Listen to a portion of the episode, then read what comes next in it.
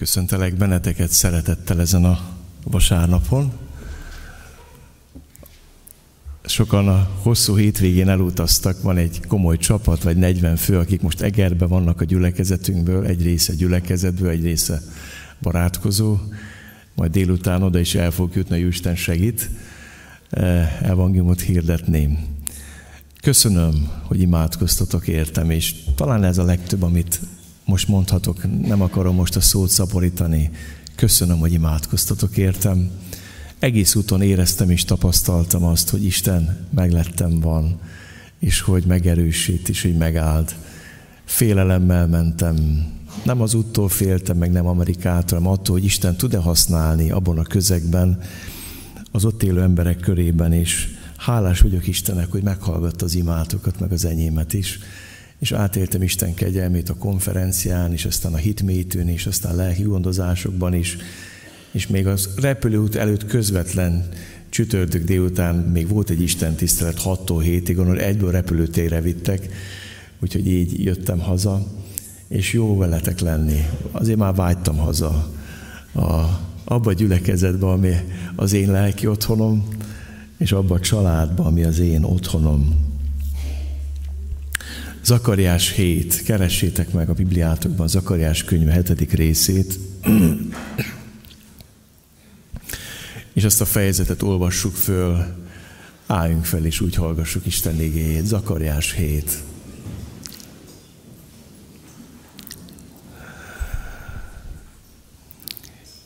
Így szólt az Úr igéje Zakariáshoz, Dárius király uralkodásának 4. évében, a 9., azaz Kiszlév hónap 4. napján, amikor a bételek elküldtek Szárecert, regemmeleket és embereiket, hogy esedezzenek az Úrhoz, és kérdezzék meg a seregek urának házában levő papoktól és prófétáktól. Tartsunk-e síratást az 5. hónapban, megtartóztatva magunkat, ahogyan évek óta tesszük? Így szólt hozzám a seregek urának igéje. Mondd ezt az ország egész népének és a papoknak. Amikor böjtöltetek és gyászoltatok az elmúlt 70 év alatt, az 5. és a 7. hónapban talán az én kedvemért tartottatok böjtöt. Amikor meg ettetek és ittatok, akkor nem a magatok kedvéért ettetek és ittatok? Hiszen az volt az Úr igéje, amelyet a régebbi próféták által hirdetett, amikor Jeruzsálem és a körülötte városok még lakottak és tértetlenek voltak, és amikor még a Délvidék és a Sefála alföld is lakott volt, amit Zakariásnak is mond az Úr igéje. Ezt mondja a seregek ura. Igazságos ítéletet hozzatok, szeretettel és irgalmasan bánjatok egymással. Az özvegyet és az árvát, a jövevényt és a nincstelent ne sanyargassátok, és ne tervezzetek egymás ellen magatokban semmi rosszat. De ők nem akartak figyelni, sőt lázadozva hátat fordítottak, és bedugták fülüket, hogy ne halljanak. Szívüket gyémánt keményé tették, hogy ne hallják a törvényt, sem azokat az igéket, amelyeket a seregek ura küldött lelke által a régebbi prófétákkal. Emiatt háborodott fel olyan nagyon a seregek ura. Nem hallgattak rá, amikor ő kiáltott. Ezért így szól a seregek ura. Én sem hallgatom meg őket, hozzám kiáltanak. Szétszórtam őket valamennyi nép közé, akiket nem ismertek. Az ország pedig pusztán maradt utánuk. Senki sem járt arra. Így tették pusztává a gyönyörű országot. Imádkozunk. Drága Uram, köszönöm, hogy együtt lehetünk a Te igéd körül. Köszönöm, Uram, hogy ez a könyv, ez Te magad vagy. Hogy azzal a hittel nyitottuk ki most is, hogy Te előállsz és beszélsz velünk. Jézus Krisztus, Te vagy a testélet ége. Kérünk, hogy Tedd lélek és életté ezt a fejezetet most mindannyiunk számára. Elevenítsd meg az igét, és elevenítsd meg a szívünket, hogy ez a kettő tudjon találkozni, a Te szavad, a Te lényed a mi szívünkkel, és formálja azt át még akkor is, hogyha gyémánt kemény. Vágyunk és szomjazunk rád, Uram. Amen.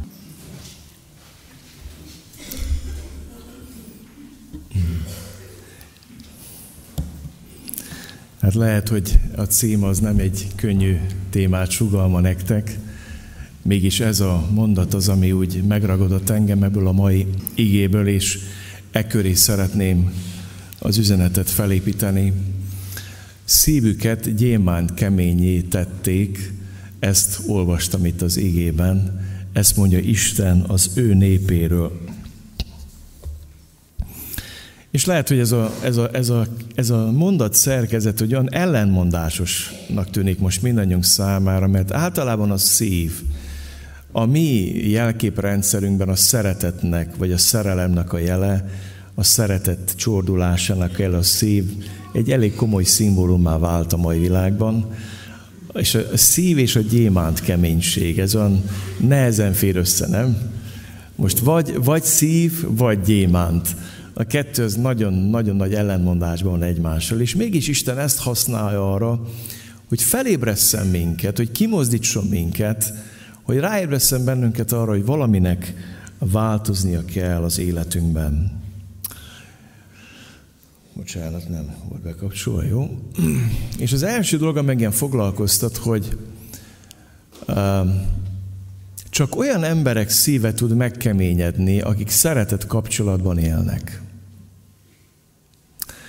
Gyémánt keményé csak azoknak az embereknek szíve tud válni, akiknek valamikor puha volt a szíve, élő volt, meleg volt a szíve, lüktetett benne valami. Éppen ezért azt kell mondjam nektek, hogy ez az állapotban a nem hívő emberek és a pogányok nem tudnak kerülni. Amikor Isten arról beszél, az ő népének az élete olyan, hogy a szívüket gyémánt keményé tették, akkor ebben arra utal, hogy valamikor az ő szívük nem ilyen volt, de megkeményedett. Éppen ezért a földi kapcsolatainkban azt kell mondjam nektek, hogy legjobban azokkal szemben tudjuk megkeményítni magunkat, akik a legtöbb szeretetet várják, és a legtöbb szeretetet érdemlik tőlünk. Azt is mondhatnám nektek, hogy például az egyik kapcsolatrendszer, amiből legjobban meg tud keményíteni az ember, az a házastársi kapcsolat. Éppen ezért ott tudunk a legtöbb fájdalmat és szenvedést is okozni egymásnak. Vagy a családi kapcsolatokban, vagy a gyülekezeten belül a szeretet kapcsolatokban, a testvéri kapcsolatokban tudunk hatalmas fájdalmakat okozni egymásnak, mert ott valljuk azt, hogy senkinek semmivel ne tartozzatok, csak az, hogy egymást szeressétek. Mivel Jézus így szeretett minket, ezért mi is tartozunk az, hogy egymást szeressük. Tehát ebbe az állapotba azok az emberek kerülhetnek csak, akik valamikor szeretett kapcsolatban éltek. És szeretnénk most kicsit arról szólni, hogy a szeretet kapcsolat alapja az Isten választás. Ahhoz, hogy megértsük ezt a mai igét, meg kell értsük azt, hogy Isten hogy gondolkodik Izraelről, az ő népéről. A zsidók sokszor felróják Istennek, aki látta a Hegedűs a háztetőn című filmet, vagy musicalt, abban Rebetevje felrója az Istennek azt, hogy azért választattál valami más népet is, ha ez a kiválasztás annyi nyomorúság és szenvedéssel jár. És feltűnik egy nagy kérdés, hogy Isten miért választotta ki a zsidó népet? Miért választotta ki Izraelt? Nézzétek meg, hogy beszél Isten az ő népéről. Mózes könyvéből olvasok egy idézetet, így szól az 5. részben. Puszta földön talált rá, kietlen vad sivatagban. Körülvette, gondja volt rá, óvta, mint a szeme fényét, ahogy a sas röptetve a fészek alját, fiókái fölött repdes, úgy vette őt kiterjesztett szárnyra, evezőtollán hordozva őt. Az Úr vezette egymaga, nem volt vele idegen Isten. A föld magaslatain hordozta, a mező termésével etette, mézzel táplálta a sziklából, olajjal a kősziklából. Annyi szeretet van ebben a képben, hogy Mózes visszaemlékezik az 5. könyvben arra, miért megáldaná Izrael népét, hogy mit tett velünk az Isten, hogy talált ránk. A puszta földön talált ránk, a kietlen földben, a sivatagban. Körülvette, gondja volt rá, óvta, mint a szeme fényét. Isten így beszél Izrael népéről. Mondja, és nem azért választott ki benneteket az Úr, mert minden népnél aranyosabbak, erősebbek, szebbek, dicsőségesebbek vagytok. Sőt, épp azért választott ki, mert nem olyanok vagytok, hogy bennetek, rajtatok mutassa meg az ő dicsőségét. Annyira átjön ez a Bibliában. Malachiás könyvében azt rója fel Izrael népe Istennek, hogy miből tudjuk, hogy te szerettél minket. És azt mondja Isten, Jákobot szerettem, Ézsaut gyűlöltem. És nincs magyarázat, nincs egy logikus magyarázat annak, hogy Isten miért választja ki ezt a népet. Azt is mondhatnám, hogy csak. Mert így döntött. Megyek tovább, és nézzük meg egy másik igét, ez már profétáknál van. Így szól az én Uram, az Úr Jeruzsálemhez. Kánaán földjéről származol, ott születtél, apád Emóri, anyád pedig Hetita. Ilyen volt a születésed. Amikor megszülettél, nem kötötték el a köldökzsinorodat, nem mostak tisztára vízzel, nem dörzsöltek le sóval, pólyába sem tettek. Senki sem szánt meg, hogy bármit is megtett volna ezekből, könyörülve rajtad. Kidobtak a mezőre, mert utáltak, amikor megszülettél. Figyeljétek meg, milyen képet használ Ezékiel, amikor a könyvében Isten, amikor arról beszél, hogy hogy talált rá Izrael népére, milyen állapotban. De én arra jártam, folytatjuk, és megláttam, hogy véredben fetrengsz. Azt mondtam hát neked, bár csupa vér voltál, maradj életben. Igen, azt mondtam neked, bár csupa vér voltál, maradj életben. Megrendítő kép. Aztán kihagytam egy igeverset, ami arról szól, hogy felserdült, megnőtt Izrael, és azt mondja, arra jártam, és láttam, hogy már a szerelem korában vagy. Ezért ráterítettem ruhám szárnyát, és betakartam meztelen testedet. Megesküdtem neked, és szövetségre léptem veled, így szól az én Uram az Úr, és az enyém lettél. Megfürdettelek vízben, lemostam rólad a vért, és bekentelek olajjal. Megrendítő égék. Isten arról beszél, hogy hogy talált rá a zsidó népre, milyen esélytelen, milyen állapotban. Ábrámnak az ősei pogányok voltak. Nem volt semmiféle, hogy mondjam, különleges gyökere Ábrámnak. Semmi érdeme. Emóri, Hetita ősei voltak, akik bűnben éltek, pogány isteneket imádtak. Aztán megismétlik a történet nem csak Ábrám életében, amikor Izrael népe elkerül József révén Egyiptomba, ugyanaz a kép, ott van egy kiszolgáltatott rabszolga, koldus nép, mindenféle nyomorúsággal, sebbel, szennyel, mocsokkal, kiszolgáltatottsággal, nyomorúsággal. És az Isten azt mondja, megtaláltalak, rátaláltam. És úgy beszélik később Izraelről, mint az ő szerelméről, mint akinek ő a férje, Izrael pedig a szerelmese. És van ennek az igének egy megrendítő folytatása, nem olvastam most tovább. Arról beszél, hogy Izrael népe állandóan a bálványokkal él, parázálkodik. És úgy beszél Hóseás könyvben Izrael, mint egy prostituáltról, bocsánat, aki mindig elhagyja férjét, és akkor férje mindig utána megy, a végén megveszi a rabszolgapiacról, teljesen le van robbanva, és úgy veszi vissza maga mellé, és kezd bele életet lehelni, és ebből a mélységből emeli ki. Így beszél Isten az ő népéről. Így szeret Isten.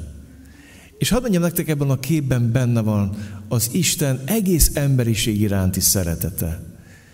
Mi sokkal nyomorultabb állapotban vagyunk az egész emberiség, mint amilyenben volt Izrael népe. Akár Ábrám, mikor a családjában élt, akár mikor Egyiptomban voltak. Ez a föld, ez a világ annyira megérett az ítéletre.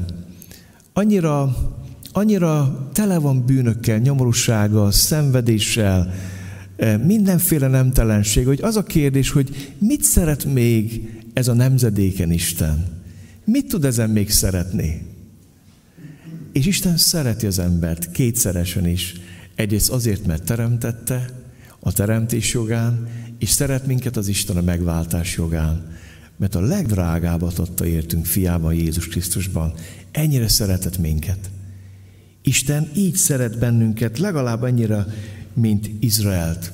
És szeretnék most nektek szólni arról, hogy miközben Isten ennyire szerette ezt a népet, azt mondja, emberi kötelekkel vontam magamhoz, a szeretet kötelékével. Úgy bántam velük, mikor valaki arcául ezemeli a gyermekét. Tegnap egy kedves családnál voltam, ott volt 3 unoka, és figyeltem a nagyszülőket, hogy mekkora szeretettel emelgetik arcukhoz a piciket, mekkora szeretet és gyengétsége. És azt mondja, hogy így szerettem Izraelt, és Isten így szerette az egész emberiséget, amikor megteremtett bennünket. De mi elfordultunk tőle. És szeretnénk most szólni nektek a megkeményedésnek 2 területéről. Egyszer oda ment Jézus, ez egy törvénytudó ember, hogy megkísértse őt, és mivel látta, hogy másoknak jól megfelelt, oda ment hozzá, és a következőket kérdezte. Melyik a legfőbb, vagy a legfontosabb az összes parancsolat közül? Jézus így válaszolt. A legfőbb ez. Halld meg, Izrael, az Úr, a mi Istenünk egyedül az Úr. Szeresd az Urat, a te Istenedet teljes szívedből, teljes lelkedből, teljes elmédből és teljes erődből. A második ez, szeresd fele barátodat, mint magadat. Nincs más ezeknél nagyobb parancsolat.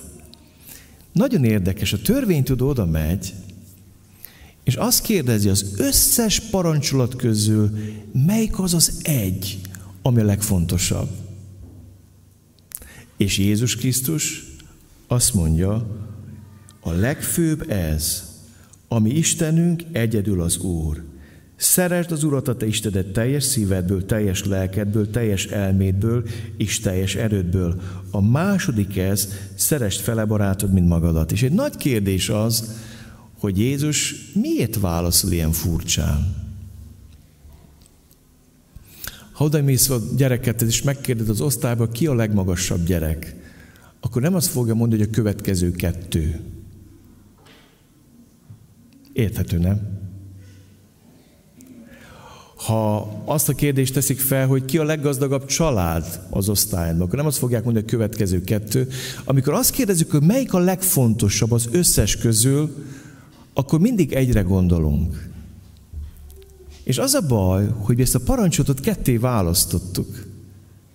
Mert ez a 2 az egy. Tehát ez nem úgy működik, hogy a legfontosabb ez, szeresd az Urat, a te Istenedet teljes szívedből, elmédből, minden erődből, lelkedből, szívedből szeresd, ez az első, és utána jön egy második, nem. A farizeus azt kérdezte, melyik a legfontosabb az összes közül? És Jézus azt mondja, a legfontosabb az összes közül a következő 2, ami egy. Értjük? Hogy nem lehet külön választani ezt a 2 történetet. Éppen ezért a megkeményedés ezen a 2 területen szokott bekövetkezni az életünkbe. 2 területe van a megkeményedésünknek, az egyik az Isten való kapcsolatunkban, a másik az embertársi kapcsolatainkban történik a keménység. Mint ahogy ezeknek a szép szíveknek, ami nem úgy néz ki, mint igazi szívünk, annak is 2 lebbenye van, 2 széle van. És azt is mondhatnám, hogy a szívednek az egyik fele az, ami az Istennek szól, a másik fele, ami az embertársaidnak szól, de az egy szív, az nincs ketté vágva középen, hogy jó, ezzel a felével szeretem az Istent, ezzel a felével meg szeretem az embereket. Ha ketté vágod, akkor annyi, akkor már nem élsz. Éppen ezért azt kell mondjam, hogy az Isten iránti és az ember iránti szeretetünk, az együtt tud működni, nem lehet külön választani a 2-t. Melyik a legfontosabb, kérde a törvénytudó? Jézus azt mondja, hogy a következő 2, ami egy. Szeresd az Urat, a te Istenedet teljes szívedből, teljes lelkedből, teljes elmédből és teljes erődből. És azt tapasztalom, drágáim, hogy amikor erről van szó, általában az működik, hogy szeressük teljes elménkből, még az is működik, hogy szeressük teljes erőnkből. Általában szívünket ejtjük le, amikor az Isten szeretetünkről van szó. Mindjárt meglátjuk a mai igében. Tehát az, hogy összeszedjük magunkat és megpróbáljuk teljes erőnkből szeretni, az még csak-csak működik. Az is működik, hogy az elménkből szeressük az Istent. De általában a szív szokott leesni a 3-ból a földre. És olyan van megérteni azt, Isten szeretné a szívünket megpuhítani.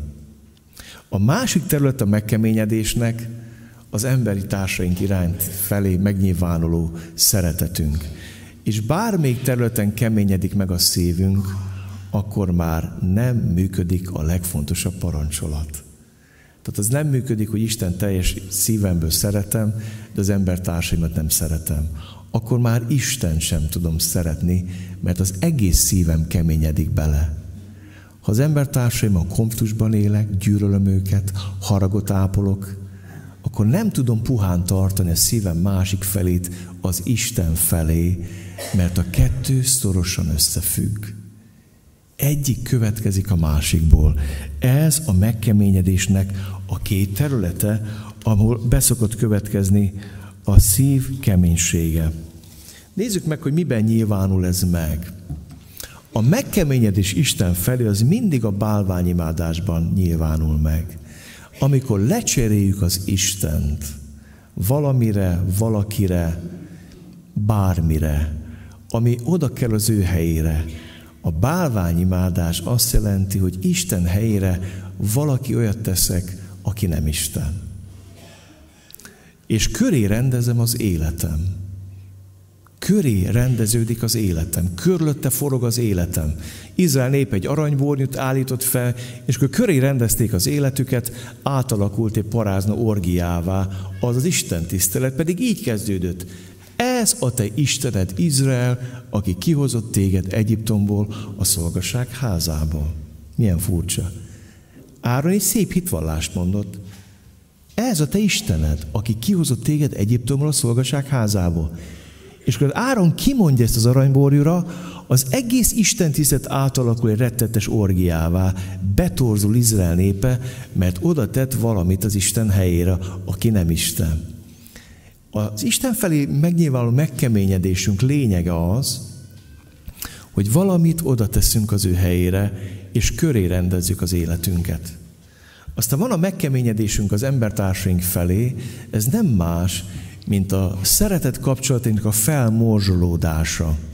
Amikor kiül a szívünk, és az emberi szeretet kapcsolataink, amiket Isten arra adott, mert nem jó az embernek egyedül, ezekben megtűrjük a konfliktusokat, a haragot, a neheztelést, és kezdnek ezek a kapcsolatok felmorzsolódni. Tehát van egy megkeményedésünk Isten felé, és van egy megkeményedésünk egymás felé. És a kettő mindig együtt jár.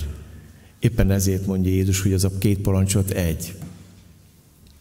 Szeretnék tovább menni és szólni arról, hogy a megkeményedés az mindig Isten népének a lehetősége. Nézzétek meg, mit mond Ezékiel könyvében Isten. Új szívet adok nektek, és új lelket adok belétek. Eltávolítom testetekből a kőszívet, és húszszívet adok nektek. Az én lelkemet adom belétek, és gondoskodom róla, hogy rendelkezéseim szerint éljetek, törvényemet megtartsátok, és teljesítsétek. Isten látta az ő népének az állapotát. Látta, hogy kőszívük van. Látta, hogy megkeményedett az életük. És azt mondja, adok nektek húszszívet. Elveszem a kőszívet a testetekből, és húszszívet adok nektek. És most valamit csinál az Isten. Ebbe a húszszívbe mit ígér?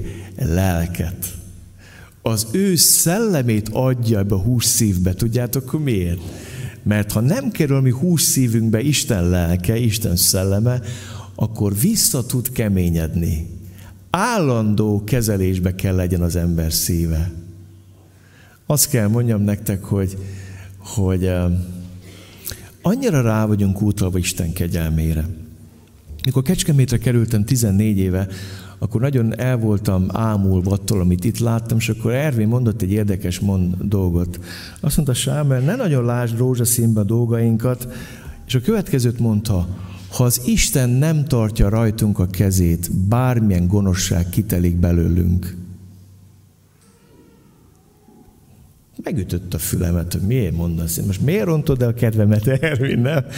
De aztán utólag annyit, mindig eszembe jut ez a mondat, ha az Isten nem tartja rajtunk a kezét, bármilyen gonoszság kitelik belőlünk. Kedveseim, nem elég az, hogy kapunk Istentől húszszívet. A Szentlélekkel be kell töltse Isten ezt a húszszívet, hogy állandóan Isten kezéügyében legyünk. Olyanok vagy, mint az agyak, amíg ott van a kéz melegében puha, formálható, de hogy leteszi a fazakas az agyagdarabot, kihűl, bemerevedik, aztán kiszárad, és a végén már nem lehet visszapuhítani. Ki tud annyira száradni. Én ezt átéltem annak idején, mikor agyagoztam. És az emberi szív ilyen, állandóan ott kell legyen Isten kezében. Ezért énekelt az ének, hogy szólj hozzám, Uram Istenem. Tartsd rajtam a kezed, formálj, alakíts, mert olyan világban élek, amikor kihűl a szívem felét, és kihűl a szívem a testvéreim felé, és majd én időt érünk egy olyan világban, testvéreim, amikor kihűlnek az emberi szívek, amikor kihűlnek gyülekezetek, kihűlnek testvéri kapcsolatok, amikor bekeményedik, beszárad az élet.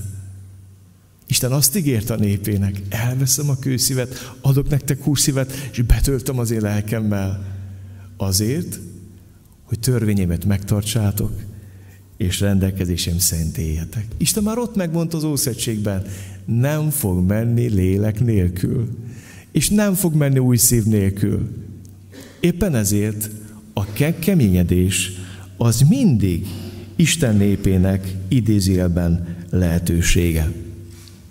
És a mai igénkben egy érdekes dologgal találkozunk. Az történik, hogy Izrael népe már kb. 19 éve otthon van. Hazajönnek 70 év után a babiloni fogságból, és érdekes dolog történik. 2 évig építik a templomot, aztán elmegy a kedvük és abba hagyják, aztán 14 évig szünetel az építkezés, aztán Isten szelleme betölti Haggeust, betölti Zakariást, betölti Zerubábelt, betölti Jésuát, és megint neki veselkednek. Isten lelke betölti a népet, és elkezdik újjáépíteni a templomot. És azt olvassuk, hogy Dárius uralkodásának a 4. évében, összeadtam itt az éveket, körülbelül egy 90 éves múltra tekint Izrael népe vissza olyan értelemben, hogy ha beleszámoljuk a fogságot is, a babiloni fogságot. És nézzétek meg, mivel kezdődik a mai igénk. Így szólt az úrég Zakariáshoz, Dárius király, uralkodásnak 4. évében, a 9., azaz Kiszlév hónap 4. napján, amikor a bételek elküldtek Szárecert, regemmeleket és embereiket, hogy esedezzenek az Úrhoz, és kérdezzék meg a seregek urának házelnő papoktól és profétáktól, tartsunk-e siratást az 5. hónapban, megtartóztatva magunkat, ahogyan évek óta tesszük. Miről van itt szó? Ha megnézitek a Krónikák könyvét, arról van szó, hogy az 5. hónapban vette be Nebukadneccar Jeruzsálemet. Égette fel, perzselte fel, rombolt el a templomot, és ebben az 5. hónapban nagyon sokat lemészárolt, a nemesi családból származó fiatalokat elvitte fogságba, és a nincstelen népet otthon hagyta.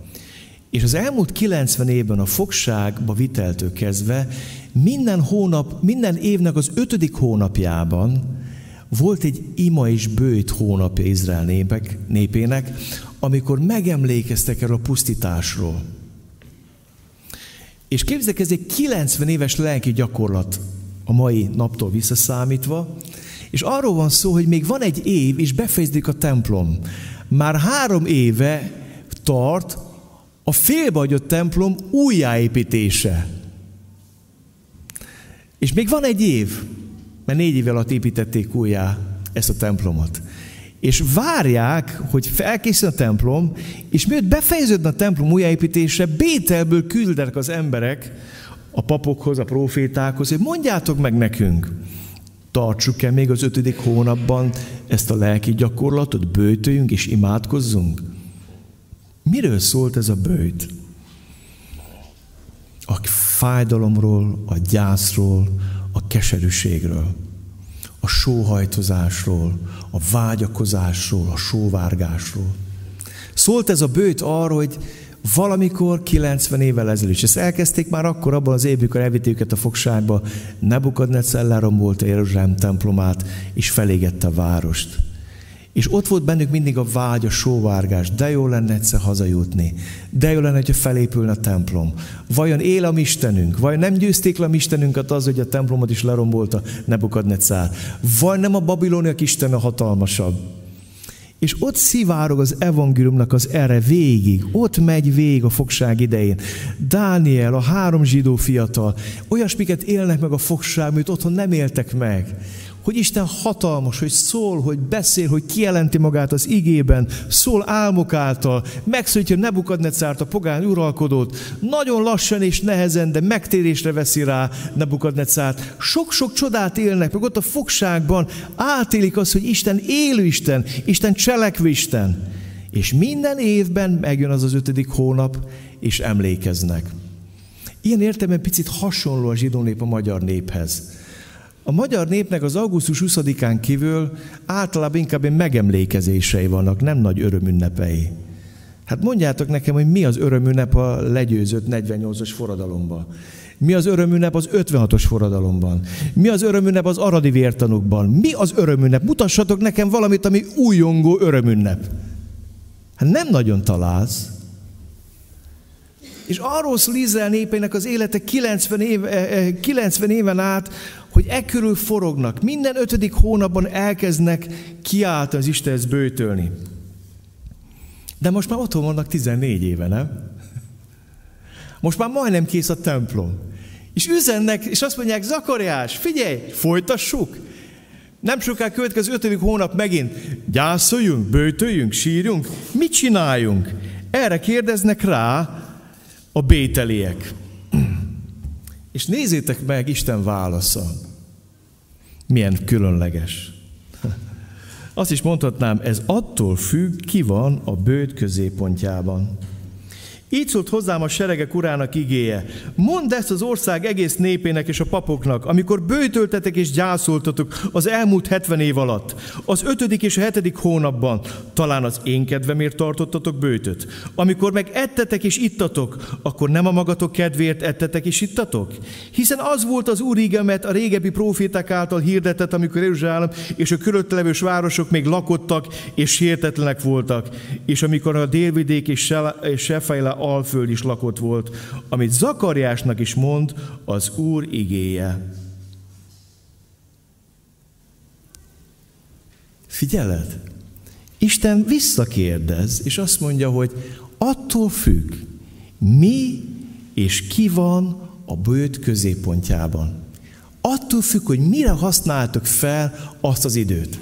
És itt szeretnék egy picikét megállni, és beszélni nektek arról, hogy megdöbbenésebb rájöttem arra, hogy van olyan lelki gyakorlat, ami pont az ellenkezőjét váltja ki, mint amit szeretnénk. Van olyan lelki gyakorlat, ami megkeményít. Akkor szokott ez bekövetkezni, amikor ketté választjuk azt, ami egy. Az előbb azt mondtuk, hogy szeresd a te Istedet teljes szívedből, teljes lelkedből, elmédből és teljes erődből, és szeresd fele barátodat, mint magadat. Általában Izrael népének ott következett be a probléma, hogy a kettő közül valamelyiket szerette volna csinálni. És akkor elkezdtek böjtölni, elkezdtek Istenhez kiáltani, elkezdtek siránkozni, és azt mondja, Uram, borzasztó, rettenetes. Akkor Isten azt mondja, van egy probléma. Ti úgy böjtöltök, mint ahogy ezt Kaszala István az előbb felolvasta, hogy mellett a testvéreiteket gyűlölitek, és nem szeretitek. És néztek meg, mit mond itt Zakariást. Ezt mondja a seregek ura, igazságos ítéletet hozzatok, szeretettel és irgalmasan bánjatok egymással, az özvegyet és árvát, jövényt és a nisztelent ne sanyargassátok, és ne tervezzetek egymás ellen magatokban semmi rosszat. Miről van itt szó? Van olyan fajta bűnbánat és böjt, ami nem éri el a célját, mert nem Isten van a középpontjában, hanem én. Mindjárt meg fogjuk nézni. Vannak emberek, akik nem a bűneiket siratják, hanem a bűneik következményét. Vannak emberek, akik nem a bűn okozta fájdalom fáj, amit okoztak, nem az fáj nekik, hanem a bűn következménye. És van olyan böjt, ami önsajnálat Isten jelenlétében, és ez a fajta böjt csak megkeményít. Új Szövetségüsz úgy fogalmazza meg, hogy a világ szerinti szomorúság halált nemz, de az Isten szerinti szomorúság megbánhatatlan megtérést szerez az üdvösségre. Nézzük meg egy kicsikét, mit mond Isten? A parancsolat második fele is az első nagy parancsolat. Hol követi Izrael nép a bűnt? Szeretni akarja Istent. Azt mondta Isten, elviszem őket a pusztába, kiveszem szájukból a baálok nevét, megszabadítom őket a bálványéktól, és ez bekövetkezett. Elmentek a fogságba, Babilóniába, és úgy jöttek haza, hogy többet ők bálványt nem imádtak. Olvasd végig az egész Ószövetséget, és azt fogod látni, hogy a babiloni fogság után Izrael népi életében nincs bálványimádás. Nem imádnak bálványokat. És azt mondta, hogy halleluja, hát ez volt a célja, nem? Ezért kellett elmenni a fogságba. Hogy megszabadíts őket Isten a bálványimádástól. De van egy probléma, hogy elfelejtik azt, hogy a nagy parancsolat második fele is első parancsolat. Elfelejtik azt, hogy nem csak úgy lehet bálványt imádni, hogy bálványokat imádunk az Isten helyett, hanem úgy lehet bálványt imádni, hogy Isten bálványnak nézzük, és úgy imádjuk Isten, mint egy bálványt. Úgy nézzünk rá, hogy ő csak egy ilyen valaki, akit megadjuk azt, amit kell szombaton, aztán vasárnaptól péntekig azt csinálunk, amit akarunk. És szeretném nektek elmondani, hogy ez mai napig kísérte a zsidóságot. És kísérte a szekuláris kereszténységet. A nyugati kereszténységnek egy nagyon nagy százaléka nem hisz Istenben.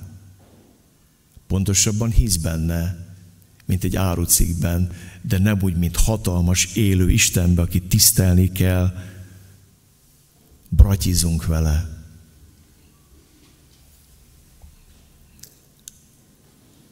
Ezen a konferencián, amin voltam, az egyik nap Rávi Zakariás tanított, egy nagyon áldott apologéta, már idős, indiai származású ember, mondta is, hogy nagyon ritkán szokott lelkipásztorok körében szolgálni. Az ő asztal az egyetemek, szkeptikusok, ateisták, akik között mozog, és beszél Isten kegyelméről és szeretetéről. És arról beszélt, hogy kiveszett a kereszténységből az Isten tisztelete. Az indiai nyelven Mataji, van a Mata, azt jelenti, hogy anya, de hozzáteszik, hogy úrnő. És Pataji, ami apa, és hozzáteszik, hogy úr. És azt mondja, az indiai társadalomban nagyon-nagyon tisztelik a szülőt, mert azt mondják, hogy rajtad keresztül kaptam életet. És azt mondja, hogy a nyugati civilizációból kifejezett ez a tisztelet az Isten felé, hogy te adtál nekünk életet. És arról beszéltünk, mikor a 60-as években följutott az ember a holdra, az első mondata az volt, hogy mi nagy az Isten alkotás és teremtése. Ha ma ezt mondaná az ember a holdon, az egész nyugati civilizáció kiröhögné, és azt mondja, hogy milyen hülye. Mert itt tartunk ma. Elveszítettük az Isten iránti hálát, köszönetet, tiszteletet, hogy ő nagy, ő Isten.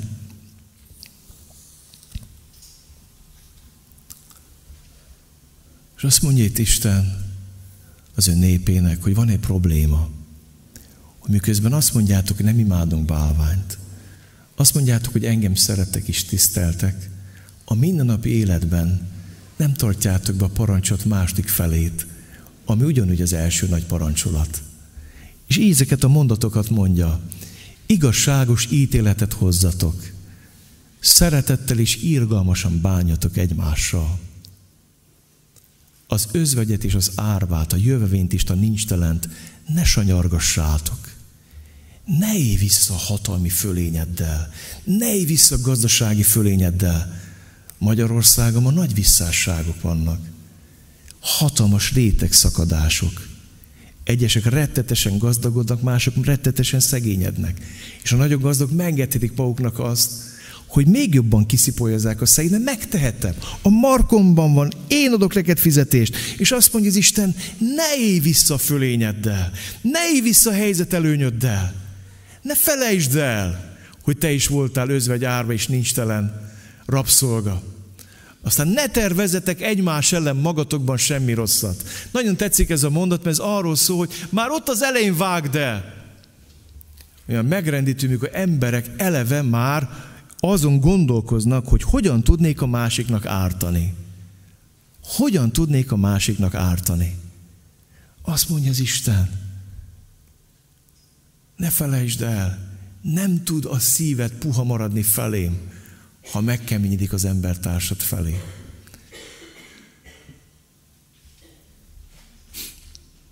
Fáj, mikor beszélgetek emberek, és hivatkozok Isten kegyelmére és szeretetére.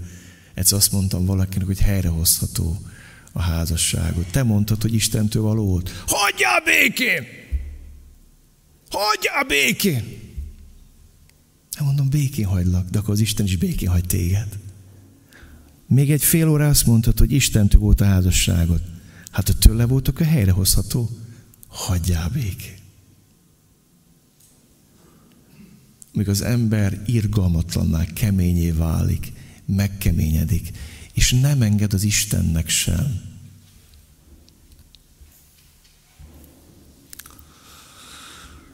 És hadd mondjam nektek, hogy a bűtnek van egy kettős célja. Amikor bűtöl az ember, az egy olyan fajta mély imádság, amikor az egész testeddel imádkozol. Amikor megvallod azt Istennek, hogy Uram, az ennivalónál is fontosabb számomra az, hogy halld és lásd azt a problémát, hogy vagyok. Izrael ezt tette 90 éven át, 70 éven át a fogságban. Uram, emlékezz meg rólunk, emlékezz meg rólunk, emlékezz meg rólunk, emlékezz meg Jeruzsálemről. Épüljön fel a te templomot, és böjtöltek, és sírtak, és gyászoltak. Azt is mondhatnám, hogy egy megafon a böjt. Felerősíti az imádkozást. De hadd mondjam nektek, hogyha csak megafon, akkor nagy bajba vagyunk. Na, akkor megkeményedik a szívünk. Mert a bőt csak akkor teljes, ha egyszerre megafon és egyszerre hallókészülék. A bőtnek nem csak az a cél, hogy felerősítse a kérésemet, hogy Uram, lásd meg, bajba vagyok, lásd meg a gyermekem, lásd meg a házasságom, lásd meg a férjem, lásd meg a feleségem, lásd meg a munkahelyem, lásd meg, lásd meg, lásd meg a gyülekezetem. Ez mind fontos.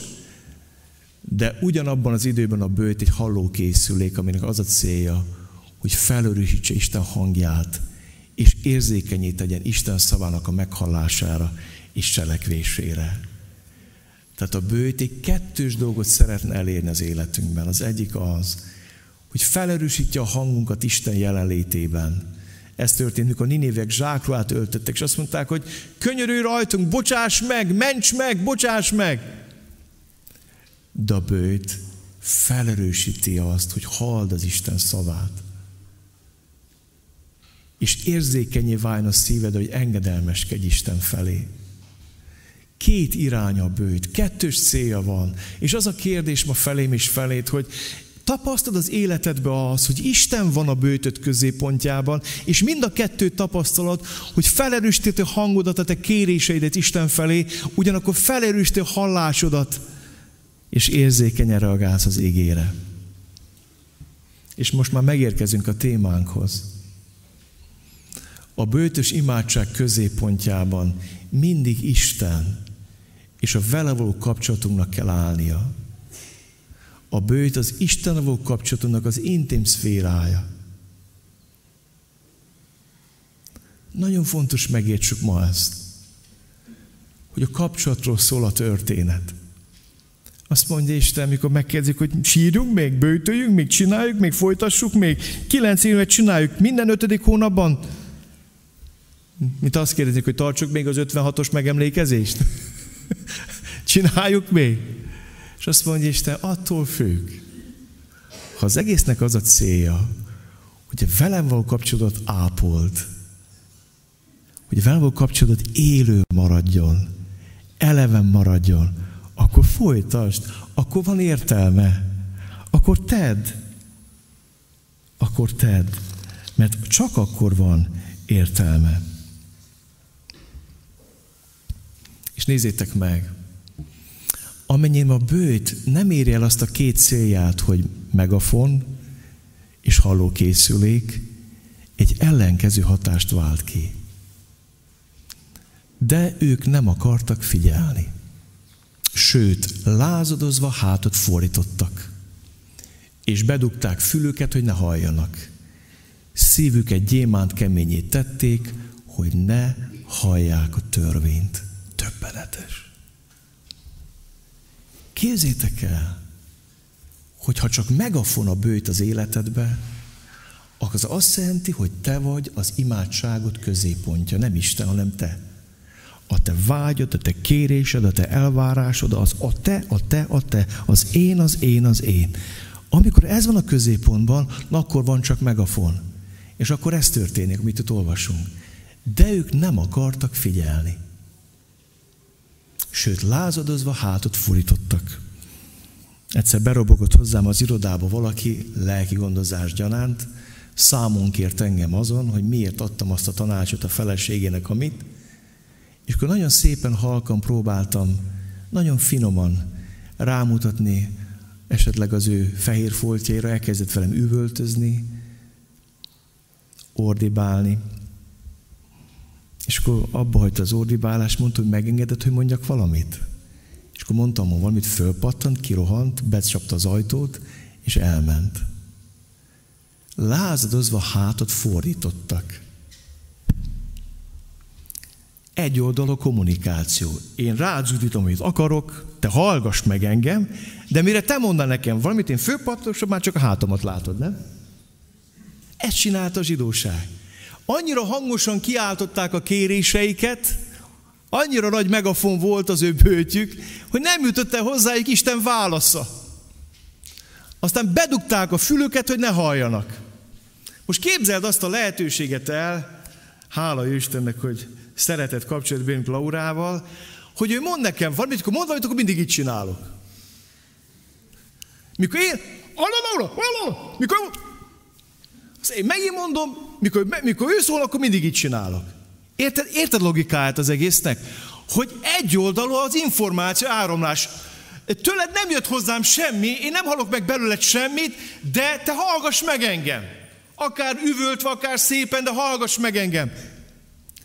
És hadd mondjam nektek, ez a mai ez erről szól, hogy egyirányú utcává vált a kommunikáció Izrael és Isten között. Nem jött vissza az áramlat, mert ők Isten szólt volna, befogták a fülüket. És nem hallottak semmit meg abban, amit Isten mond. De te hallgass meg, amit mit mondunk. Te figyeld, amit mit mondunk. Na ez az, amitől a szív elkezd gyémánt keményé válni. Amikor nem érdekel, hogy te mit érzel, nem érdekel, hogy benned mi zajlik, nem érdekel az, hogy neked mi fáj, csak az érdekel, hogy amit én mondok, az jusson el hozzád, de semmi azon kívül más engem nem érdekel. És az ember kerülhet ilyen kapcsolatba az Istennel, hogy én csak mondom. Számon kérem, packáztatom, lebratizom az Istent, de amikor ő szeretne szólni, és azt mondja, figyelj, ez bűn, ez paráznaság, ezt hagyd abba, ebből lép ki, ebből változtass, akkor mindig ez van.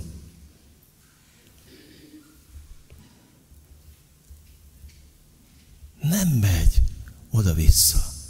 Szívüket gyémánt keményé tették, hogy ne hallják a törvényt.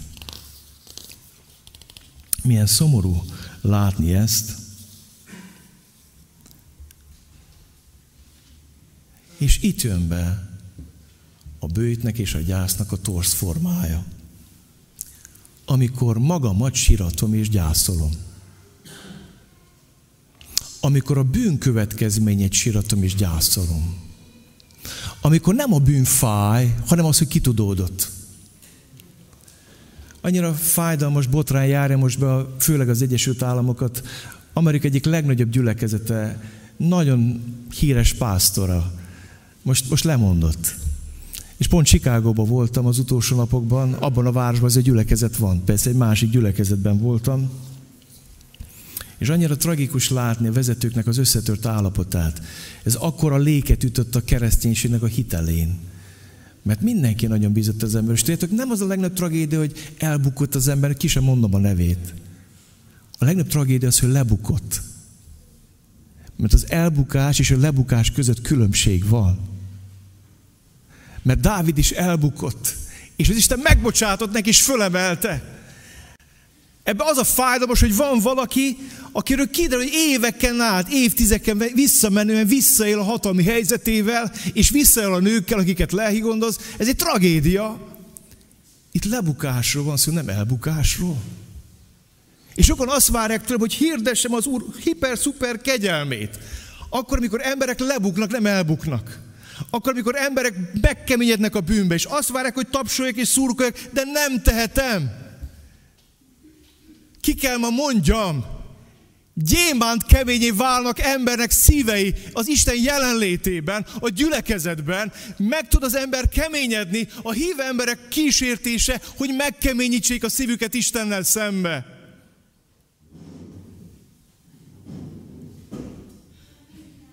Hogy tud valaki egyszerre ígét hirdetni, és egyszerre ezt is csinálni? És a párhuzamos, hogy mehet a kettő együtt? Amikor nem a bűn fáj, amikor nem a bűn okozta fájdalom fáj, amikor nem azon sírok, hogy fájdalmat okoztam az Istennek, amikor nem azon sírok, hogy arcul köptem az Istent, amikor nem azon sírok, hogy milyen következményei vannak mások életében, mennyi fájdalmat, mennyi keserűséget szakítok rá másokra, mikor nem ez fáj. Akkor válik a szív gyémánt keményé. És az a kérdés, hogy mit lehet kezdeni a gyémánt kemény szívvel. Olyan jó olvasni az ígét Zakariás könyvéből, majd sorra kell az ége is. Dávid házára és Jeruzsálem lakóira pedig kiárasztom a könyörület és a könyörgés lelkét. Rátekintenek majd arra, akit átszúrtak, és úgy gyászolják, ahogy az egyetlen gyermeket szokták, és úgy keseregnek miatta, ahogyan az elsőszülött miatt szoktak. Döbbenetes képet használ Isten. Arról beszél, mikor Isten bűnbánata kiárad az emberekre, a bűnbánat lelke, a könyörgés és a bűnbánat lelke, akkor rátekintenek majd arra, akit átszúrtak, az Úr Jézus Krisztusra, és úgy gyászolják, ahogyan az egyetlen gyermeket szokták, és úgy keseregnek miatta, hogy az elsőszülött miatt szoktak. Képzeld el, hogy egyetlen gyermeked lenne, és az halna meg. És képzeld, hogy mit jelentett az elsőszülött a zsidóknál, aki vitte tovább a családnak az örökségét, az áldását, az áldásnak, az örökségnek a 3/4, és azt mondja, úgy siratod, mint hogyha a jövőt halt volna meg, és elvették volna a jövődet. Na ez az, amikor az ember ránéz Jézus Krisztusban a bűneire, és siratja a bűneit. A zsidóságot a kígyó marta meg a pusztában, és a kígyóra kellett nézni. Bennünket a bűneink martak halálra, és akkor felnézel Jézusra, a bűneidre kell nézned. És meg kell látni Jézusban azt, aki bűnné lett, és ott a kereszten meg kell látnod a bűneidet. Lehetőségem volt egy kicsit elmenni utolsó nap a Billy Graham Múzeumba, Chicagóban, és nagyon megrendítő van megcsinálva ez a múzeum, nagyon nem mesélem az egészet, a vége úgy van. A vége egy evangelizáció. Át kell menned egy kereszt alakú résen, egy hosszú folyosón, ami kereszt alakú. És hogy mész át a folyosón, ott a végén van egy durva, brutális kereszt. Előtte pedig elhangzik az evangélium. Utána át kell menned egy sötét-sötét fekete téren, nem látsz semmit, és akkor kijössz, akkor ilyen eget látsz, ilyen felhős eget, körbe-körbe, alul is tükör van, meg felül is, és ez végtelenné tesz az egész teret, és ott a feltámadást ünnepled.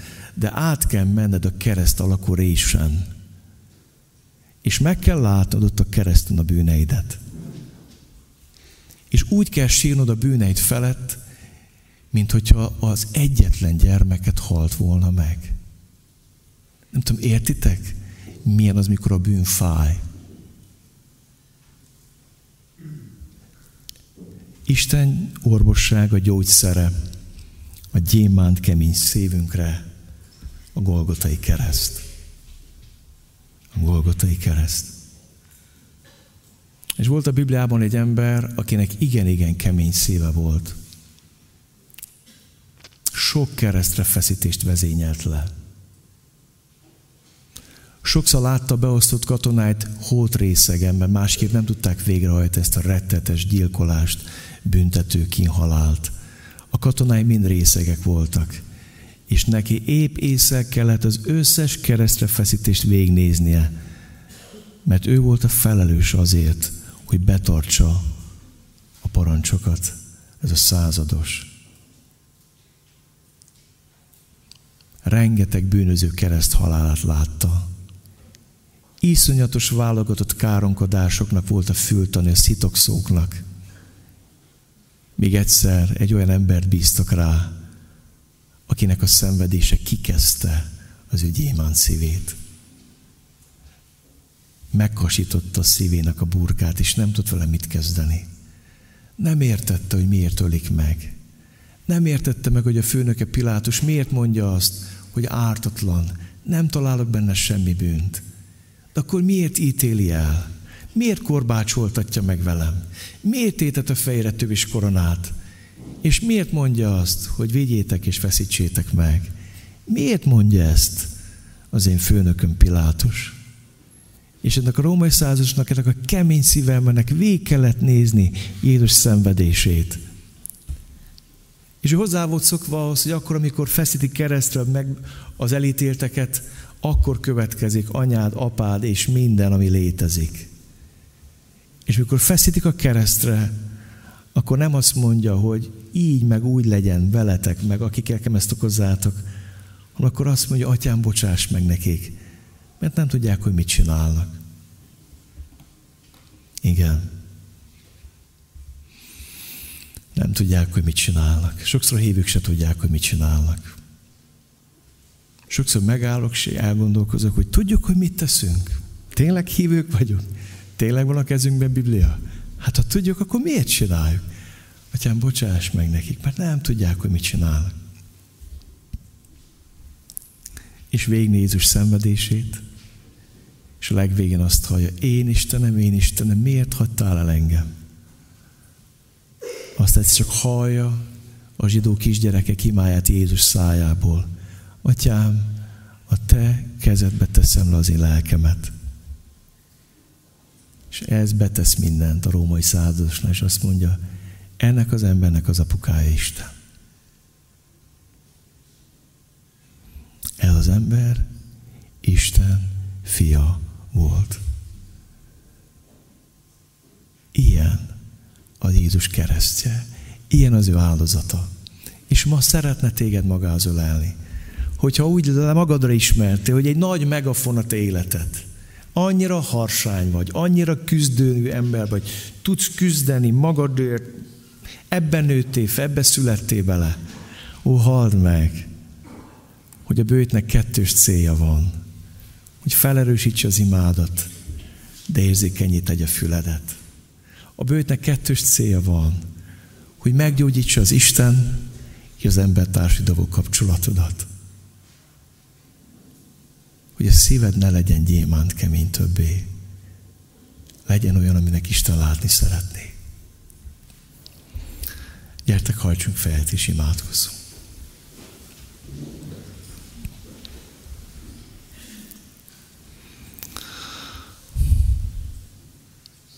Köszönöm, hogy itt vagy, Uram. Nem vagyok méltó arra, hogy bárkit is hívjak hozzád, mert velem beszéltél, amikor ezeket az éket olvastam. Magammal találkoztam ebben az égében, Uram. Magammal. Kérlek, Uram, gyógyítsd meg a kapcsolatunkat veled. És gyógyítsd meg a kapcsolatainkat egymással.